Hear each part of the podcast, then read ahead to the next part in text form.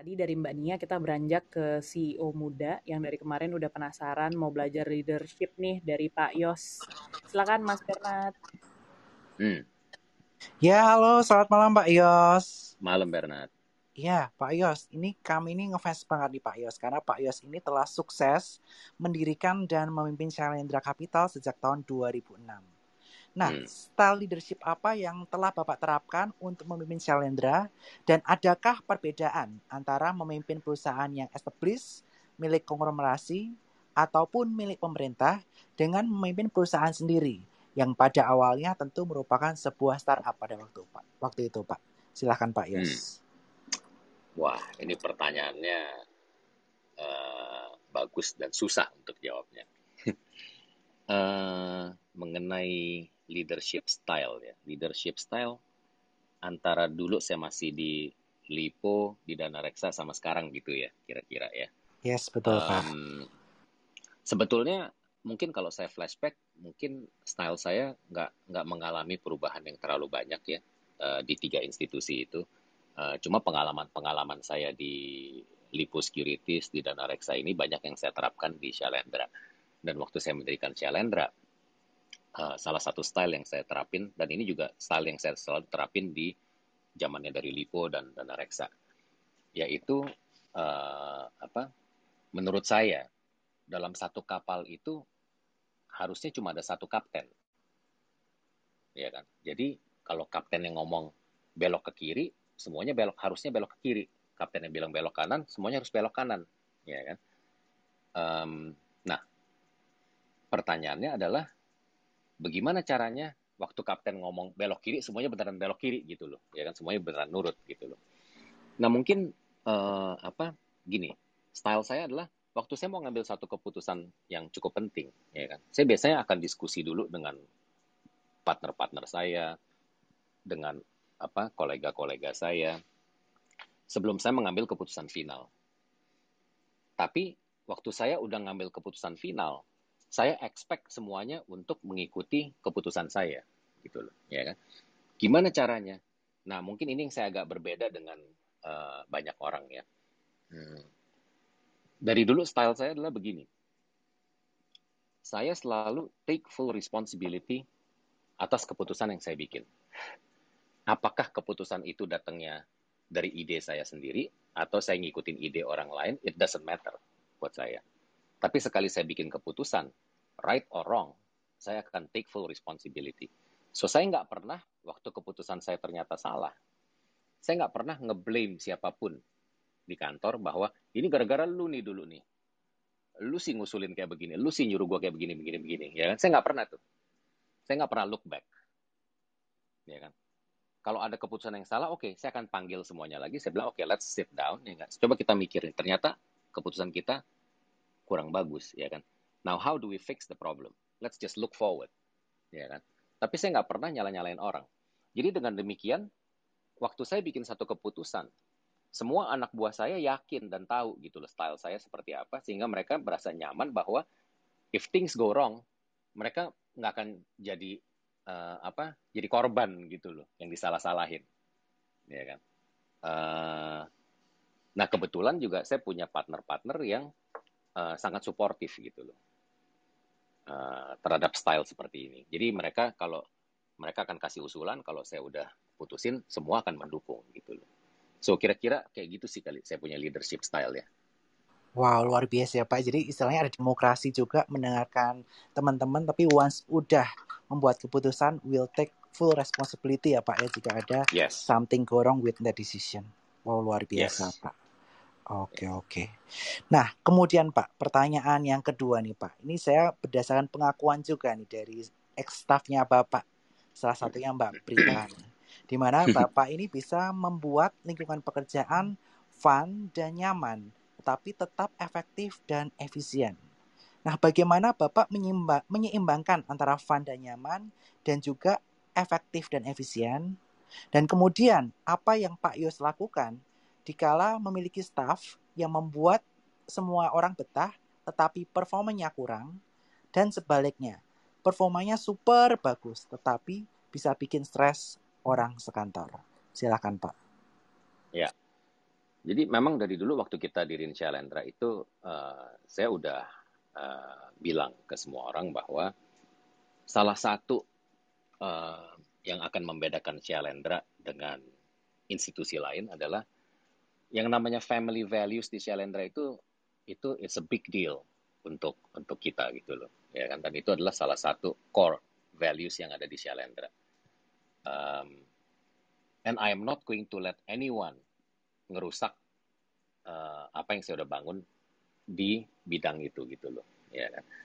Um, so bagaimana cara saya bikin employee nyaman sebenarnya ya dari pengalaman saya kadang kadang-kadang bukan kadang-kadang. Sering sekali yang namanya kenyamanan employee itu bukan masalah duit aja loh ya kan? Sering sekali uh, hal-hal lain yang jauh lebih penting dibandingin duit. Dan hal-hal lain ini sebenarnya kadang-kadang hal-hal kecil doang gitu loh. Ya kan? Misalnya kalau mereka if they do a good job kita beneran kita appreciate ya kan? Uh, kita jangan diam-diam kita datang ke mereka kita bilang look you know I think you did a very good job you know congratulations uh, apa saya benar-benar impressed dengan hasilnya ya kan? I'm I'm very proud ya kan? Gitu aja kadang-kadang orang udah seneng gitu loh ya kan? Terus juga kadang-kadang uh, simple thing seperti saya tuh orangnya suka random gitu loh ya kan? Kadang-kadang saya lagi di kantor nggak ada angin nggak ada hujan saya bilang oke okay, uh, ayo kita pergi makan keluar udah cukup kerjanya ya kan? Kita pergi makan kita relax dulu take a break semuanya. Saya yang traktir ya kan? And you know hal-hal seperti itu it's a simple thing nggak mahal-mahal banget tapi it makes everyone very happy. Jadi itu sense of belonging mereka juga otomatis juga akan akan bertambah gitu loh. So banyak hal-hal yang simple-simple yang saya sering bikin yang uh, menurut saya bisa bikin orang-orang itu berasa nyaman, ya kan. Uh, dulu waktu company lebih kecil lebih gampang lagi gitu loh ya. Kita we we actually made it a policy setiap tahun kita harus ada yang namanya company outing. Betul. Dan kalau, kalau ya ini zamannya Prita waktu juga baru mulai ya kan. Yang namanya outing itu kita bener-bener gila-gilaan you know. We we party like hell ya kan. Wah udah gak karu-karuan dah gitu loh. Tapi kita balik oops, dari outing balik dari outing kita bener-bener kerja keras lagi gitu loh ya kan. Um, jadi hal-hal seperti itu gitu loh. And and we we spend a lot of money on outing. Ya dan saya nggak keberatan sama sekali gitu loh. It's okay. Menurut saya itu salah satu hal yang cukup penting untuk uh, apa memper mempererat bonding kita gitu di di di, di, di company. Nah, pertanyaan berikutnya adalah gimana kalau ada orang yang udah kayak family tapi nggak perform ya kan atau ada satu orang yang uh, apa tadi perform performance-nya luar luar biasa bagus yes. tapi bikin bikin orang-orang nggak nyaman gitu ya kan kita ini termasuk eh, kita ini termasuk penganut yang kita nggak percaya we, don't we don't need Superman in the office atau uh, apa istilahnya istilah orang-orang bule top guns. We don't need top guns in the office. Ya kan? Karena percuma kalau kalau kalau orang yang kita bilang hot shot ini kinerjanya bagus banget tapi dia bikin resah banyak orang ya kan? Eventually kalau kita pertahankan dia, kita ini akan terus tersandera sama dia. Karena kita ketakutan segitu ketakutnya kehilangan dia, ya kan? Akibatnya kita ngorbanin yang lain-lain hanya untuk satu orang ini, ya kan? Dan itu nggak ada di kamusnya Shalendra seperti itu ya kan kita mendingan dapat orang yang biasa-biasa aja yang oke okay lah bukan biasa biasa yang above average ya kan? pinter intelligent tapi punya personality yang jauh lebih menyenangkan daripada orang yang super duper pinter tapi bikin uh, kekacauan di mana-mana gitu loh we don't need that so so to answer your question orang-orang yang seperti itu Wah. tidak akan bertahan lama di Shell attitude nomor satu ya Wah tegas banget nih keren yes. Pak Yos nih jadi paling penting adalah pertama family spirit ya yang menjadi DNA nih dari Shalenda yes. Capital dan tentu saja yang penting above average tidak terlalu superior nggak apa-apa yang penting bisa memiliki personality yang diterima ya Pak ya oleh grup yes. Shalendra dan rekan-rekan sekalian. Yes. Wow luar biasa. Nah kemudian nih Pak pertanyaan selanjutnya nih dalam mengarungi perjalanan ini sejak tahun 2006 tentu banyak tantangan-tantangan nih yang telah dilewati oleh Pak Yos dan juga Shailendra. Nah, boleh share tidak Pak mengenai pengalaman atau tantangan terbesar yang pernah Bapak lewati selama menjadi pemimpin? Dan apakah ketika ada tantangan besar ini Bapak share-nya ke tim inti atau partner atau bisa ke tim-tim lain saja? Dan bagaimana mengatasi masalah tersebut? Silahkan Pak. Hmm. Kamu kenapa ya pertanyaannya susah-susah, Bernard? Penasaran aja nih Pak, karena kan memimpin perusahaan kalau udah semakin banyak orangnya saja kan semakin sulit juga. Karena kepribadian orang semakin berbeda-beda, beragam, bisnisnya semakin luas, yeah. begitu. Oke, okay. uh, eh, tantangan terbesar selama jadi pemimpin ya, mungkin, mungkin oke, okay. Uh, mungkin buat saya tantangan terbesar itu waktu saya step down sebagai CEO of Shalendra di tahun 2016 dan saya rekrut uh, tim manajemen yang baru dari luar ya kan? Yang sebagian saya udah kenal cukup lama ya kan? Tapi sebagian saya nggak nggak terlalu kenal juga gitu loh. Um, it was a big it was a very big decision karena seperti yang uh, anda tahu Shalendra ini kan baby saya gitu loh. Saya bangun dari nol ya kan. Uh, semua orang-orang uh, awal yang join kita itu saya yang rekrut sendiri ya kan. Saya yang interview langsung ya kan. Semua company policy kita punya visi misi uh, apa values yang kita bangun itu semua ciptaan saya gitu loh permulaannya ya kan. So tapi it you know uh, we came to a point di mana uh, sebelum saya rekrut uh, tim manajemen yang baru ini di tahun 2016 sebenarnya dari satu dua tahun sebelumnya saya juga udah mulai mikir gitu loh sama partner-partner saya gitu loh. Look, you know, kita ini Shalendra, kalau kita mau bisa meloncat ke level berikutnya, kayaknya susah nih kalau cuma tim manajemennya cuma kita berdua doang. Waktu itu tim manajemennya cuma saya berdua sama Pak Roy, partner saya Pak Roy Imawan, ya kan. Um, kita diskusi panjang lebar, kayaknya susah nih kalau kita terus-terusan kayak gini. I think kita perlu bantuan tim lain yang punya juga pemikiran-pemikiran baru ya kan? Uh, untuk bisa bawa Shalendra ke next level gitu loh ya kan? So akhirnya setelah berpikir mungkin hampir dua tahun loh saya maju mundur maju mundur uh, apa banyak sekali kekhawatiran saya gitu loh. Ya nggak bener nggak orang-orang ini bisa manage Shalendra seperti yang saya mau ya kan bener nggak setelah saya kasih mereka gaji ya kan? Ini kan tambahan expense-nya gede gitu loh. Ya kan? Bener nggak nih bisa ketutup dengan tambahan bisnis yang mungkin mereka bisa bawa segala macam. Wah banyak lah gitu loh.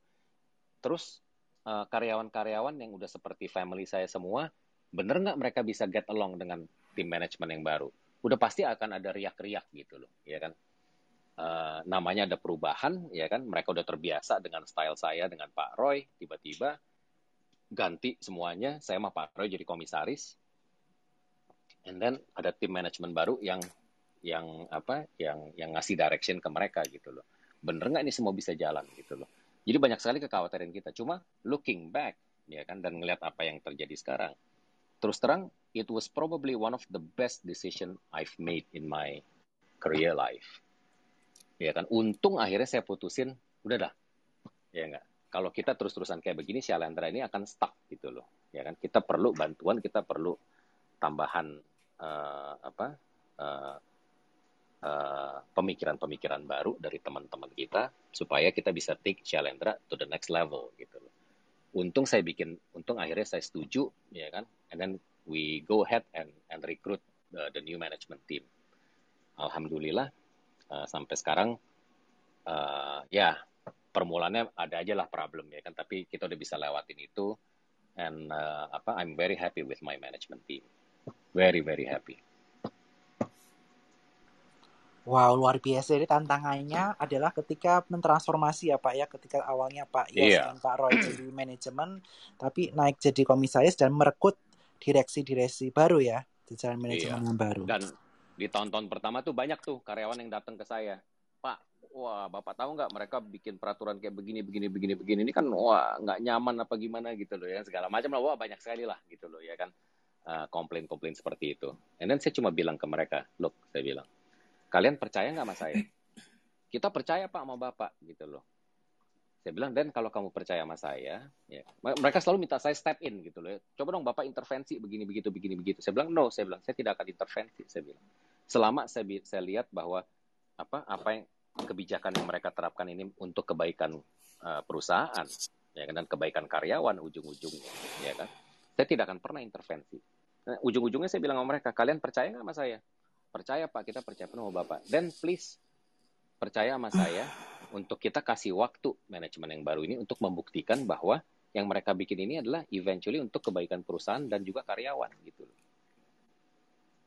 Karena kalau mau diladenin satu persatu, komplainnya gua nggak selesai-selesai gitu loh. Jadi ujung-ujungnya senjata saya coba bilang, please trust me, ya kan? Give them time. Agree. Let them prove themselves gitu loh. Because I trust them. Yes. Wow, jadi benar-benar ngasih otoritinya ke desain manajemen waktu itu ya Pak Yos ya? Full authority. Jadi supaya... Tanpa, tanpa intervensi. Oke, oke, oke. Luar biasa Pak Yos. Terima kasih Pak Yos, cukup mencerahkan nih buat teman-teman di sini juga. Ben.